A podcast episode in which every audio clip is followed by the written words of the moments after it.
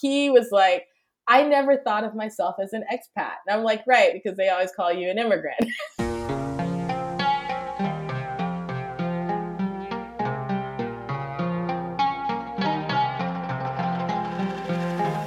Hi, I'm Isabelle Roughol, and this is Borderline. It's something I've touched on on this podcast before. I have reclaimed the term immigrant for myself. For one, Brexit for the first time really made me feel like one, having to justify my presence here in the UK and apply to retain rights taken in a vote where people like me were not allowed a ballot. A couple weeks after I just moved to the UK in the autumn of 2016, when the referendum results were still fresh and raw, and when weren't they raw? I sat at a dinner opposite a woman who had, it quickly became apparent, voted leave. I wasn't keen to put the topic on the table, but when it came up, I mentioned that no, everything would not be just fine, there were long negotiations ahead with as yet uncertain results, and that I could still be asked to leave the country. In fact, dear listener, I still could, and I'll only find out at the end of this year. She paused and looked at me. Oh, you'll be fine, dear. You're. She stopped. White, wealthy, not Polish. I'll never know where that sentence was heading, but I'm afraid I do know. There's a lot of politics, and not the prettiest kind, in choosing the foreigners we want and those we don't. The people to whom we grant the non threatening label of expat and those we call immigrants.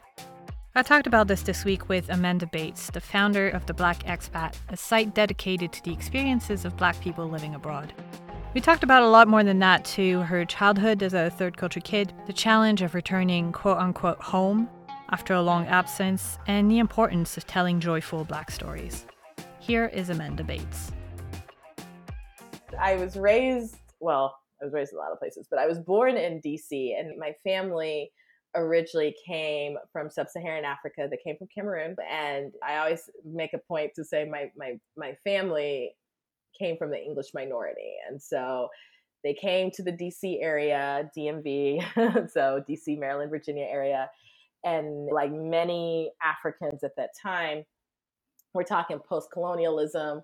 So they are either looking to advance education beyond the education they had, or there were professional opportunities that kind of beckoned them. And so that's what brought my family here and here being in the US where I am right now. And so I, I, I grew up at that time around a fairly large immigrant community and parts of DC and Northern Virginia and Maryland are still that to this day, even though many of the, some of the, not many, but some of the immigrant groups have changed. And so at that time, lots of West Africans were settling in that area, a growing number of East Africans, and a good number, actually, a very strong number of, of Latin Americans. So we're talking about El Salvador and Guatemala because during that time, many folks were fleeing from what was civil unrest and civil wars that were happening in those countries. Mm-hmm.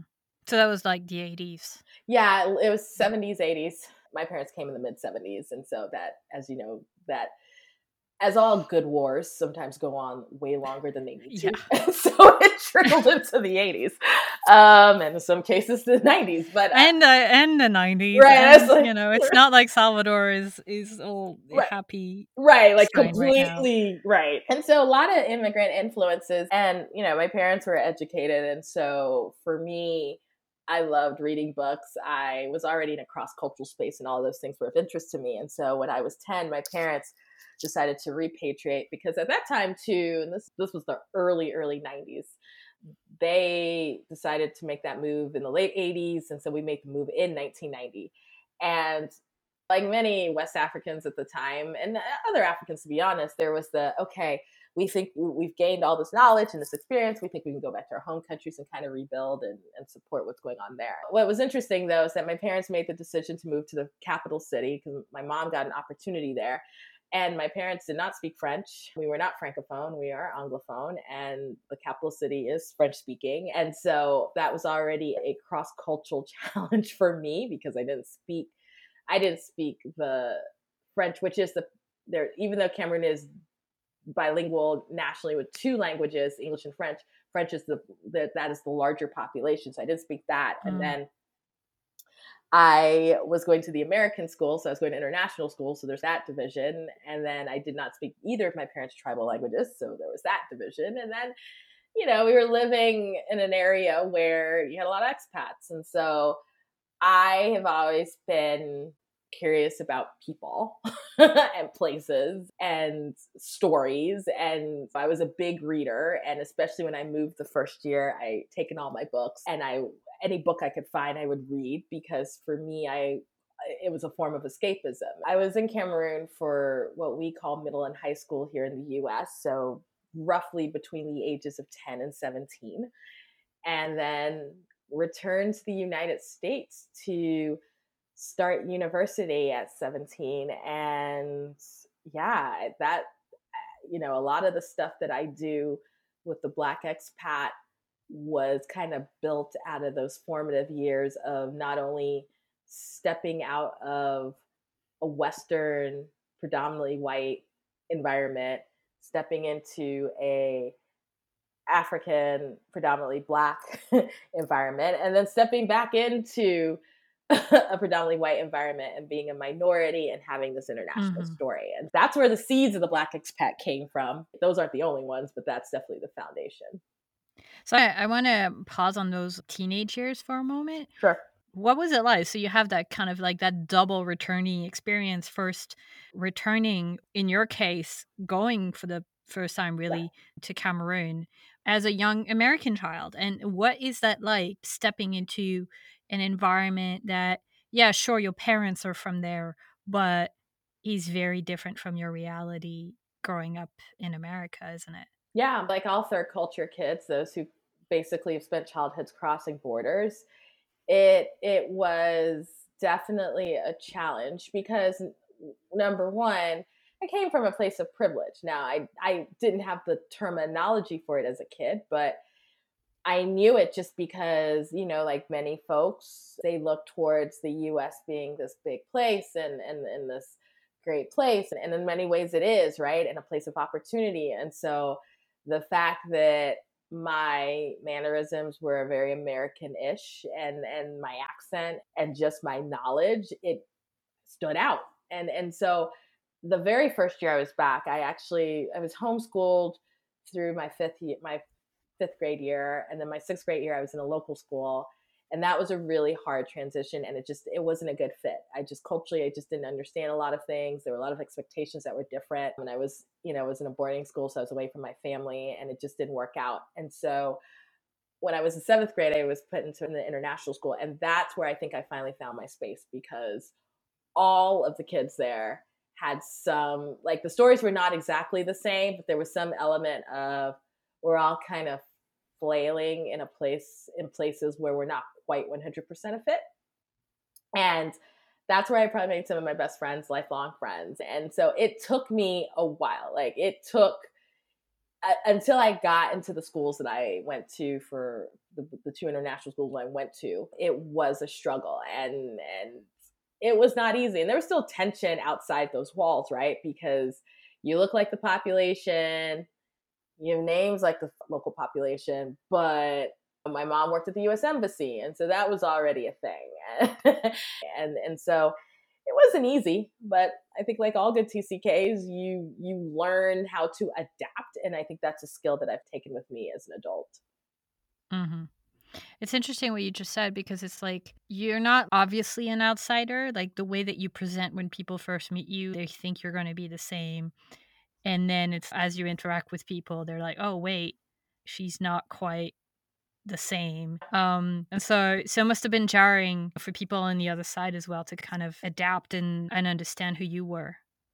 Yeah i mean i had the you know then i had the same experience in college.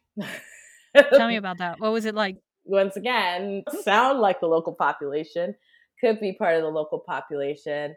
Didn't understand any of the cultural references because at that point I'd been out of the country for seven years.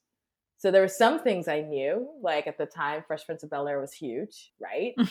um, and also the show got translated and was disseminated around the world because every time I talk to people, I watched a Fresh Prince of Bel Air in France. That's my like, right, exactly. It was huge. It was, it was huge. huge. Like I, I think we watched it in camera. If if you didn't record it on a VCR and bring it back, right, so all of us could watch it in English, I think we were getting it in French from France dubbed. It was wild. But I'm sorry. I'm sorry. Those French dubbed shows are terrible. Oh my gosh. Every show I know, I'm always like, we watched that in French and I'm still confused as to what happened. But um this was the 90s. And so what's different now for third culture kids is the internet. The internet, mm-hmm. when I was starting to go to college, email was becoming a thing. Like I I mean, I remember it was becoming a thing. And then when I got to college, I had an email address because the university had issued one. But it wasn't, we didn't have social media. Information didn't travel the same way it did now. And so people would make references, and I'm even to this day, and I, this is a long time ago, but even to this day, people will make references from stuff in the 90s here, assuming I would know, and particularly about Black culture. And I would say, yeah, I was in Africa. Like, I don't know. I don't know what you're talking about. I I so relate. I um so you know it was a couple years later, but I I was in the U.S. for university, and I came home to France, and like I missed four years or three years of slang. Yeah. And even just three years, the way people talk, there's expressions that I still don't use right in my own language. Right just from having missed the years when that came into the culture and I could never catch up. Yeah, no, and I to this point, I just I, am you know I'm old enough not to care now and say, look, I was in sub-Saharan Africa, so you're just gonna have to deal with it. people look at me and they go, oh damn. and I was like, yeah, exactly. I do not know what you're talking about, and so I came back and I had a hard adjustment in the states and it was hard because I didn't even have, at least when I went to Cameroon and eventually got to my international school, there was a community of folks who were similar, right?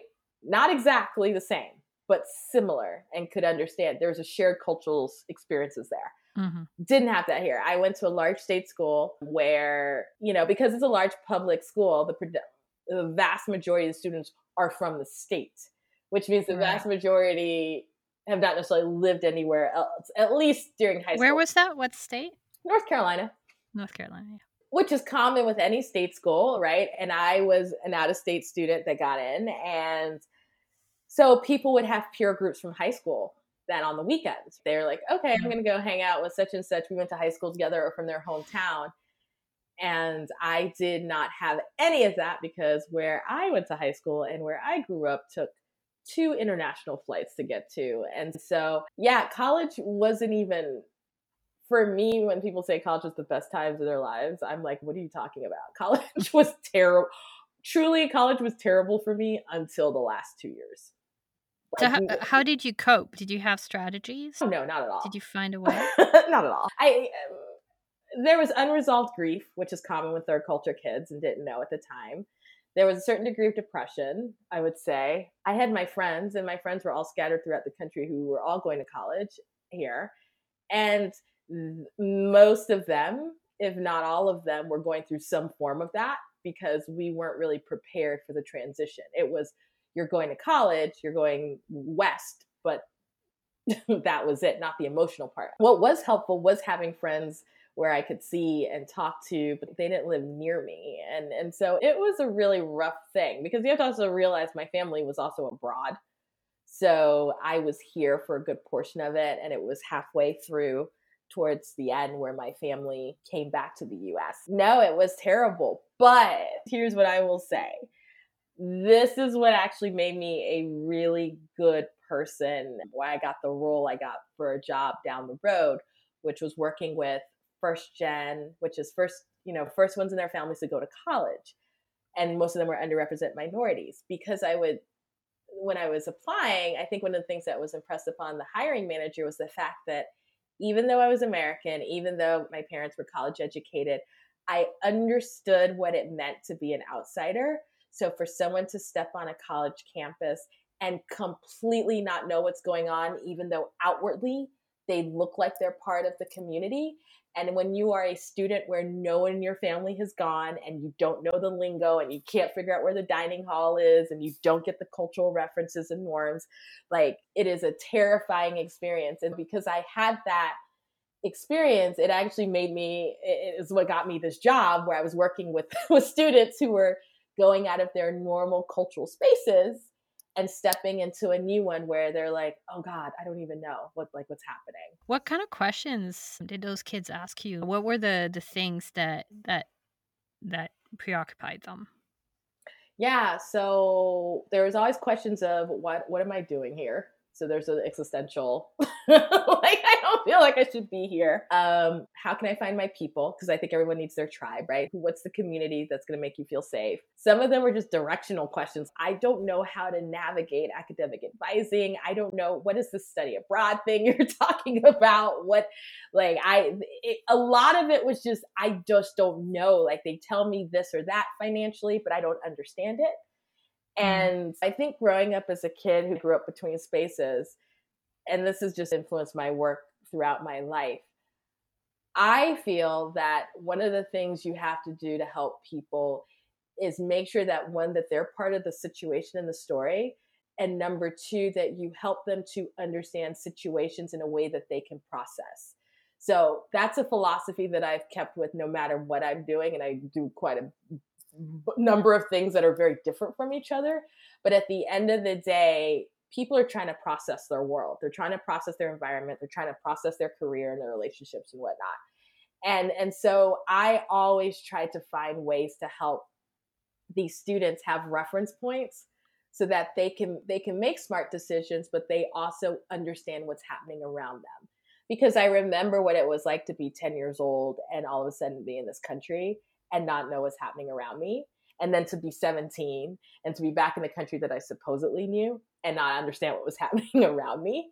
And and so that's something that I that I carried with me when I got into this job.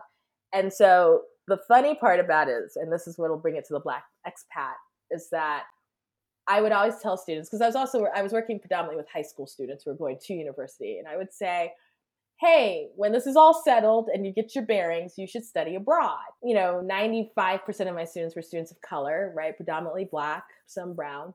And they would say, Miss Amanda, I don't know anyone who looks like me who study abroad.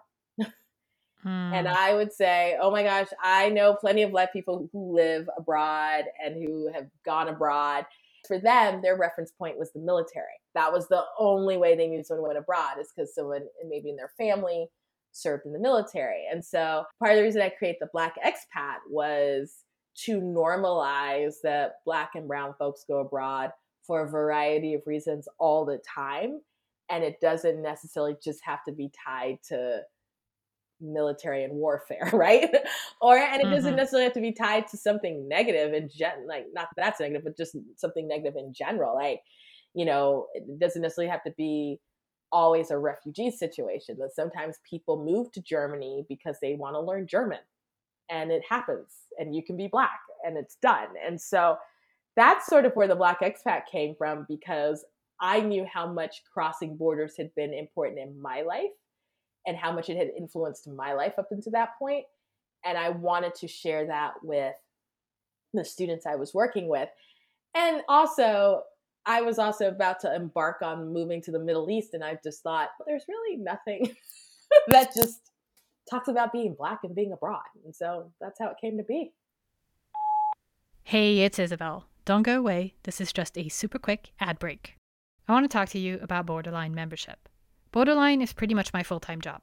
It's 100% independent and 100% funded by you, its readers and listeners. If you're enjoying this work, if you want to see more of it, please consider supporting it monetarily and becoming a member. Borderline members get every episode 48 hours early, often in a longer version with interesting things saved from the cutting room floor. They get an exclusive weekly newsletter with a curation of things worth paying attention to, and a weekly Zoom call with me and other global citizens to dive deeper and just hang out among friends. No pressure, no obligation, but I'm there every week. Most importantly, members support independent, globally minded journalism and keep Borderline available to all, regardless of means. I couldn't be more grateful. To join, simply sign up for the newsletter on Substack and choose the paid subscription option. Go to join.borderlinepod.com. Again, that's join.borderlinepod.com. And thank you. Now back to our episode. So tell me a bit about the Black Expat and what it is and what it's trying to do. Sure. So the Black Expat is a multimedia platform where we really focus on Black identity and international living. And part of the reason I get asked this question quite a bit well, why do we do this? And I go, well, when you look at the narrative of expatriation, expat literature, there's very little that really considers the experiences of non white individuals. And so when you look at the resources, when you look at the blogs, when you look at the storytelling, even when you look at movies, when I think of some of the movies that show someone moving across the world to having a wonderful holiday, right? You think of Julia Roberts in Eat, Pray, Love, or Audrey Hepburn and Roman Holiday. Like it's never it's never anyone black. Usually, yeah, white upper middle class woman, you know, right. fixing up a cute house in the Italian countryside kind of right. situation. Which, by the way, the Italian countryside is amazing. it is amazing, and I would totally get a, a cheap but wonderful house oh somewhere in Tuscany, right? Umbria. If I man, anyway, but yeah, you never you never see storytelling like study abroad experiences and even study abroad data in the U.S that really shows folks who are not white. And so it literally was a it started out as hey this would be a great place for the students i work with to see see people who look like them reflected. And also became a depository of there's so many black folks that have really cool stories and we're not specifically black american focused. We're just black in a very inclusive sense. So black from anywhere um, I was like, there's so many cool people who have really cool stories that are just normal. Like, it's not trauma, it's not drama, it's just, you know, they move somewhere. And so the platform has existed since February of 2016. And so February is always our anniversary month. And I don't know, it's funny. In the back of my mind, I'm like, was I subconsciously thinking about Black History Month in the US when I launched it? And it, and that wasn't even the, the factor. But it's been around for five years. And so the site has been up and in addition there's a podcast attached to it that we launched late 2020 called the global chatter which then takes an expanded view on some of the stories that we offer on the site. It, it allows me as you know as a podcaster to go a little bit deeper with stuff that you can't necessarily put in the written form. And it is it's an ongoing conversation. So it's half conversation across mediums. It's half information, it's half resources. I probably get asked for resources more than anything else from folks for a variety of reasons. What kind of resources? Well, so, you know, the summer was really crazy following George Floyd. And so a good example has been a lot of folks who are trying to get connected to diversity, equity, and inclusion justice resources in international spaces. So those connections haven't necessarily even been Black folks. Those have been non-Black folks um, who are in organizations and in businesses where they've decided to take a serious stance on it and are looking to find who are the who are the thought leaders and the movers and shakers in those spaces who could do anything from consulting work to coaching work to workshops to to whatever. And so that's a big thing. Employment becomes a big question when people are thinking about going abroad. So we get that folks looking for coaches, folks who, you know, I probably say the biggest ask is people trying to find communities in specific parts of the world. And mm. I've done this long enough, and I always joke. I know the site's called the Black Expat, and people always are like, "You're the Black Expat," and I'm always like, first of all, there are millions of Black expats, and I'm not even one right now. but you know, I, I I say that, and I know it's tongue in cheek, and it is true, but I've been doing it long enough that it's amazing how many Black expat communities I know around the world, and so folks will send messages and say, Hey, I'm going to this part of the world. Do you happen to have any suggestions? I'm like, ah, check out such and such and such and such. They're doing their thing in Hong Kong or in Mexico or in France or wherever. Yeah. I wonder, since I know you're making sure not to focus just on Black Americans, but on the whole African descent diaspora around the world. And are there kind of similar experiences that you're seeing in the stories that you're hearing and the questions that you're getting that kind of ties all of them together despite such a variety of, of cultures and of experiences? Yes and no. So, one of the things I believe that makes us nuanced is that we've taken a very firm black inclusive stance. And so a lot of the resources available, great resources available, are very Western centric and often very American centric, the storytelling and, and, and the advice. And that's great. And, and, and it makes sense, especially from an American standpoint. We dominate media where there are large numbers of us. There's a lot of power in that. But one thing that I'm always clear about, irrespective of an interview or writing or whatnot, is that blackness, like, for example, whiteness, is not monolithic. And so it would be ridiculous, right, for us to assume such. So, for example, no one assumes that a, a white German and a white French person and a white Brit and a white Czech person have the same exact experiences. And they don't, right? There's so much mm-hmm. there. It's the same thing with blackness. But because when we look at blackness in the West, and particularly because it's we have systems that are so racialized, especially from North America, that always seems to be the lens which we look at. But the reality is, is that sometimes I have to tell folks, and this is to black folks, that experiences are going to differ also depending on where you started from. And so you may go into a community, you know, you're asking this question, are they welcoming of black folks? I'm like, well, they may be welcoming of black Canadians and black hmm. Americans, but then they may not be as welcoming of black Nigerians and black Jamaicans. And so intersectionality is at play. It is. And I said, we can't deny it. Your passport has privilege if you come from certain parts of the world your language skills have experience have privilege if you come from certain parts of the world. okay? Your education, your money and all of that. And so we have to be real that the narrative is not the same for every black person, which is why especially when we are offering more the advice type of information, we try to crouch it in if you are from this starting point. Because I am not like I it would be ignorant for me not to. I come from a family of mixed passport holders. I was the first person in the US and my family born in the United States, born in the West.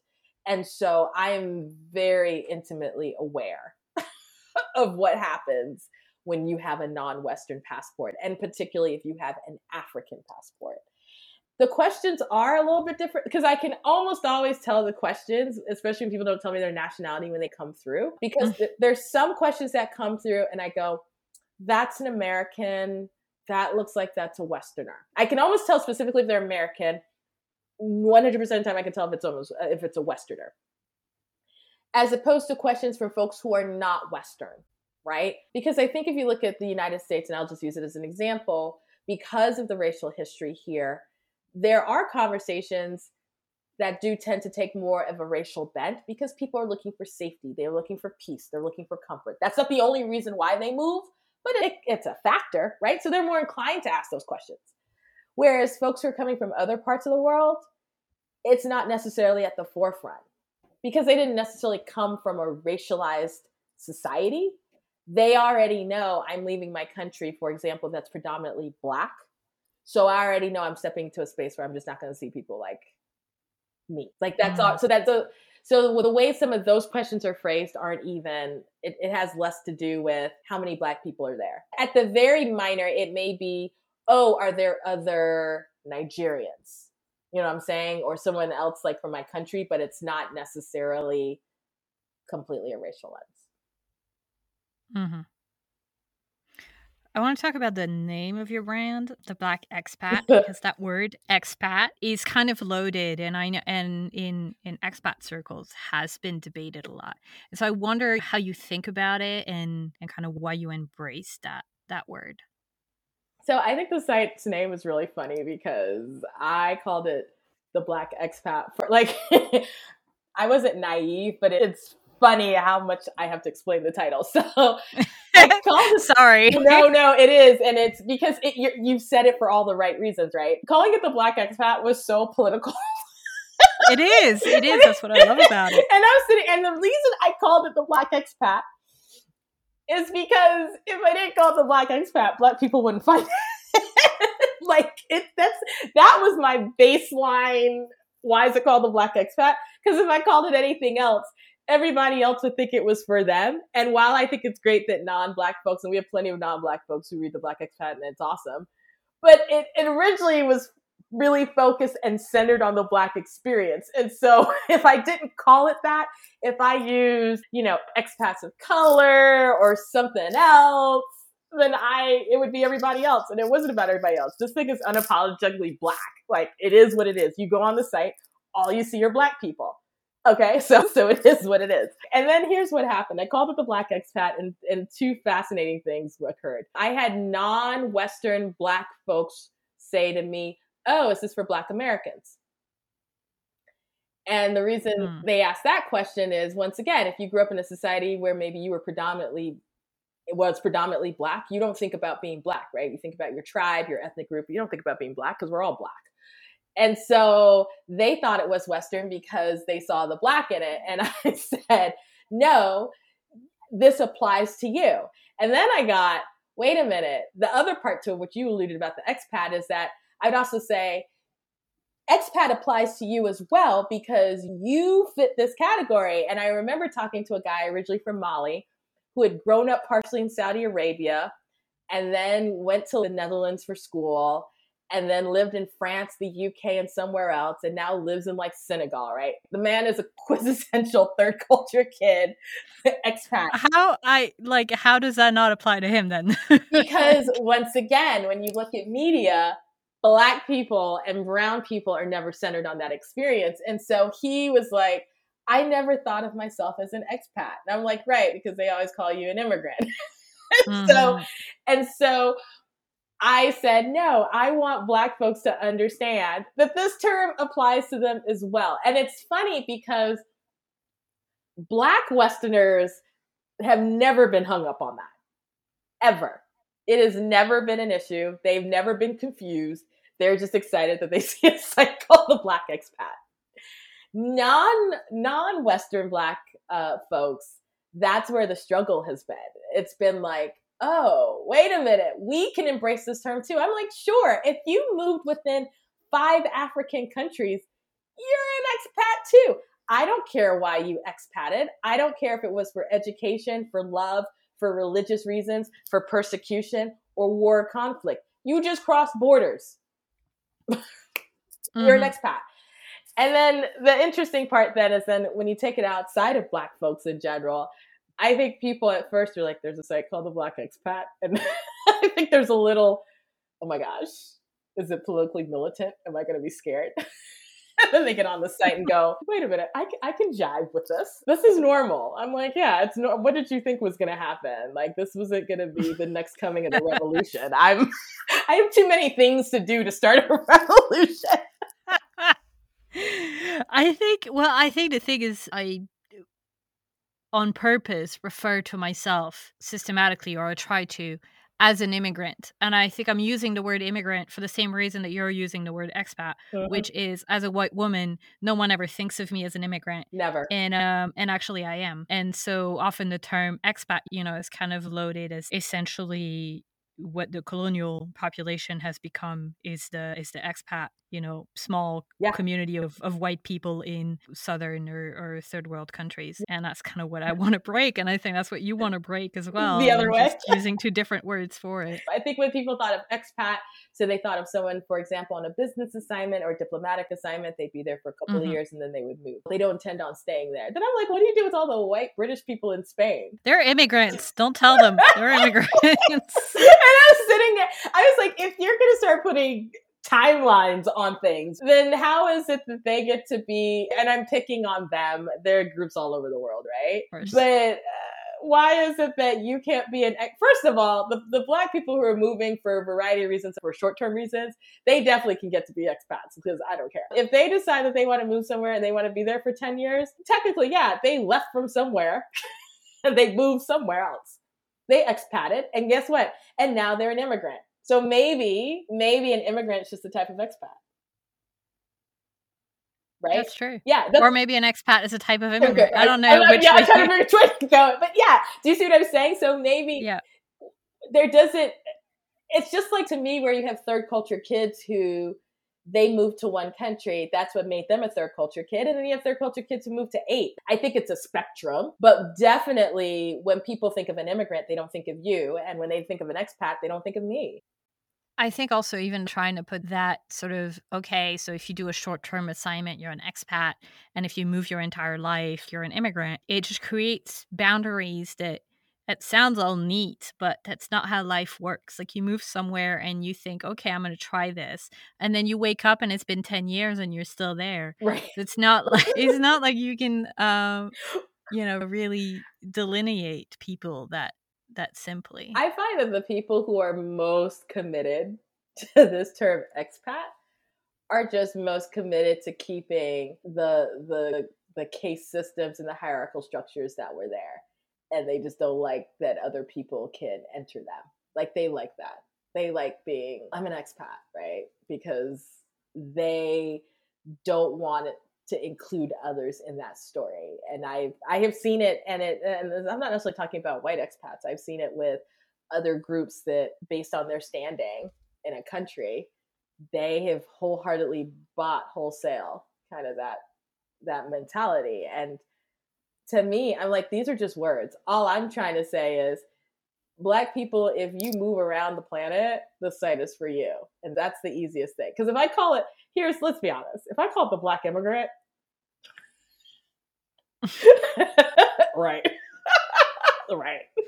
It's it's okay. It's it's actually really interesting because when you say it, all of a sudden your brain goes to a very different kind of brain, Right. and that's the problem. But if we're being honest about it, like that's what's going on in your brain. Oh, oh, totally, oh, totally. And you know what? I mean, this might inspire me to write something about that. I think it's hilarious. But I'm like, yeah, if I call it the black immigrant, the the glamour and the allure wears off. I think you'd get a lot more hate comments too. Oh, for sure. Like the moderation would be hell. for sure. And and here's the thing. Even the glamour would wear off for black folks. Right? Mm. Because we've all we act as if we all haven't been, for lack of a better term, indoctrinated with some of the same idea, right? We have. And and I think that's part of the challenge too when black folks from the West then move to places like predominantly black places in the global south. There's a lot of things that you're coming with that are very Western and colonialistic and a little imperialistic that you might have to let go of. I almost should run a poll and say, hey y'all, if I change if I called the site the black immigrant, how many y'all would stay with me? How many y'all are ride or dies? Because I like stirring up trouble. I may ask that question. make it make it a Twitter poll. Uh, I'd be curious. I think like people who know you, people who know the site and appreciate would would probably stick around. But in terms of like the new audiences that you Girl, bring no. in, Nah, I push um, people. that'd be interesting. Yeah. Well, this has been a really fun and interesting conversation. I loved it. Thank you so much for doing this. Oh my gosh, this is we definitely talked about a whole bunch of things I didn't anticipate. So it's been great. That that those are the best conversations. Thank you so much. Thank you. You can find the Black Expat at theblackexpat.com, all one word with the, like the old school, the thefacebook.com for those of you ancient enough to remember that. Their podcast is The Global Chatter, which you can find on all the usual platforms and on YouTube with subtitles as well as on Instagram. Again, that's The Global Chatter. All the links are in the show notes. By the way, Borderline is also on YouTube with subtitles, on borderlinepod.com with a full transcript, and the newsletter has condensed version of the interviews. So if you have hearing issues, if English isn't your first language, or if simply you do not like audio, and I know there's a lot of you, go get yourself some written words.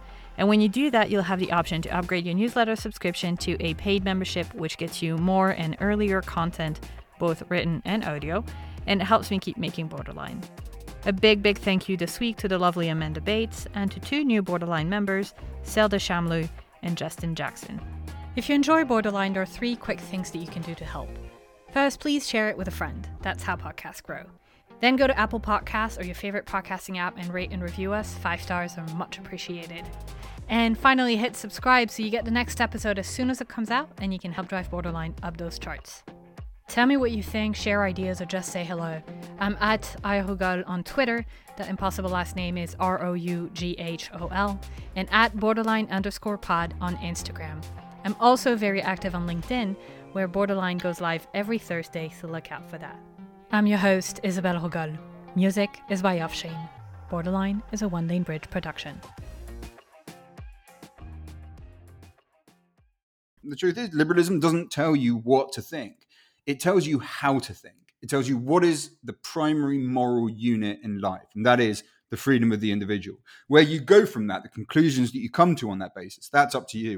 Next week on Borderline.